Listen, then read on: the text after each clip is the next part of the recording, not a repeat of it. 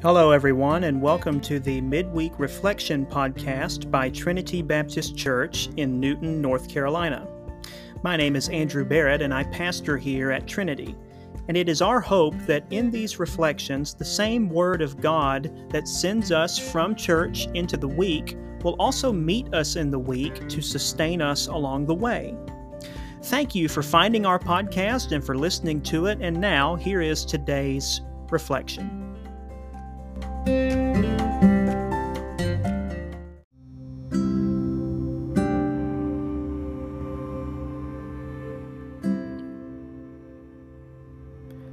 In Matthew 9, verses 10 through 13, Matthew writes, And as Jesus reclined at table in the house, behold, many tax collectors and sinners came and were reclining with Jesus and his disciples. And when the Pharisees saw this, they said to his disciples, Why does your teacher eat with tax collectors and sinners? But when Jesus heard it, he said, Those who are well have no need of a physician, but those who are sick. Go and learn what this means. I desire mercy and not sacrifice. For I came not to call the righteous, but sinners. How do we show hospitality? Some of you have a real knack for this. Perhaps it's with a bed of fresh cleaned sheets. Maybe it's a movie night or a cup of coffee on the back porch. Some people simply have what we could call a hospitable disposition. They are present in any room they occupy. They are exemplary listeners, offering anyone who speaks with them the gift of undivided attention. And there are a myriad of other examples we could offer. But of that multitude, there is one act that stands as the quintessential act of hospitality, an event which has withstood the test of time, persevering through all sorts of advancement and evolution and change. That one act is, you may have guessed, sharing a meal. The enduring value of meals is obvious at one level. Humans love and need food. And so in meals, we are able to satisfy that craving, not just within ourselves, but within others. But besides that, mealtimes also communicate a deep sense of personal or interpersonal value. The feeling of being invited over to a friend's home for a hot, fresh meal cultivates a sense of self worth within us that we don't sense often and that we cherish when we do. We feel loved. We feel cared for. We feel provided for. Yes, places to stay overnight matter. Movies are wonderful, and I love coffee as much as the next person. But being invited over for dinner is in a league of its own as far as what it makes the guests feel.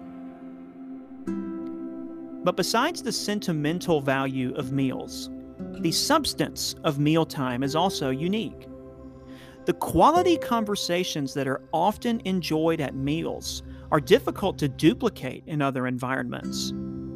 Any number of emotions may be experienced during these conversations joy, laughter, celebration, pain, and mourning. All of these and so much more make regular appearances at the table. And why is that? Why is it that meals are a staple in weddings and funerals alike? Because, as this passage from Matthew suggests, meals are a place of belonging and of healing. At the table, our stories converge. We share about our experiences, emotions, marriages, children, churches, workplaces. And within these stories are our problems and concerns. We have complaints, frustrations, and hardships.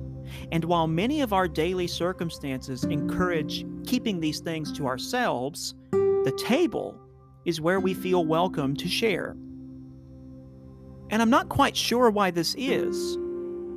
Yes, it's nice to be able to vent, but I don't think venting can account for everything that's taking place here. It doesn't carry that kind of weight.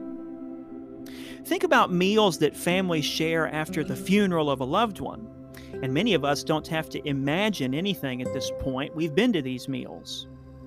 The family sits down in grief, sorrow, and heartbreak. Their sadness is more or less at its peak, and yet before the meal is over with, everyone is smiling.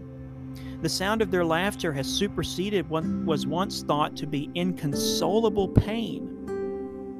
This is more than just venting, this is healing. And that's the beauty of this scene in Matthew. Yes, there is a lesson here against self righteousness. Jesus confronts the Pharisees, saying it is the sick who need a physician, and he challenges them to consider the nature of mercy. But that lesson, while important, is not the main lesson. At the heart of the text is Jesus, the one who Matthew names God with us, sharing a meal with tax collectors and sinners. Christ, in whom the fullness of God was pleased to dwell, chose to recline with the rejects and the reprehensible, the disappointing and the delinquents. Of all the people he could have chose to share this time with, Jesus chose them. And think of what these actions say. Meals are intimate, they are embodied love, a tangible act of what we might call family. But meals are also a declaration of familyness, if we can make up a word. I've been at more than one dinner table, both as a host and as a guest, where it was said out loud to the guests, Well, you're like family to us.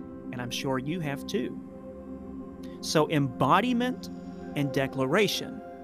And this is exactly what Jesus is up to.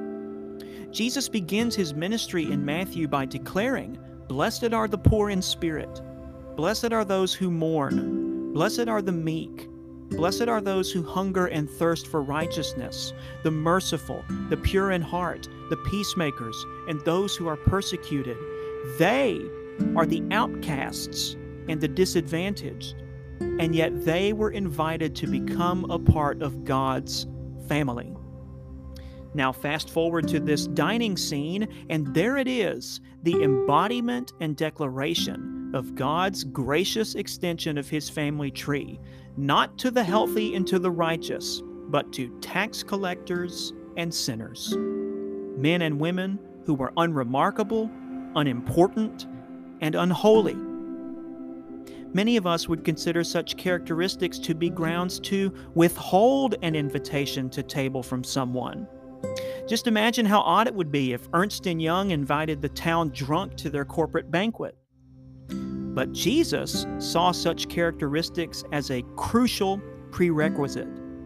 I came not to call the righteous, he says, but sinners. And Jesus' call continues today.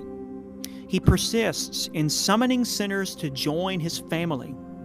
The king is still sending invitations to the wedding feast, offering salvation and belonging, communion and healing to all who would accept. The self righteous continue along their own way, a way that seems right to a man, but its end is the way of death, the author of Proverbs says. But to the sick and to the sinner, to the ones whose days are filled with shame and sadness, Jesus says, Come to me. Come recline at table with Jesus, finding belonging and healing in Him.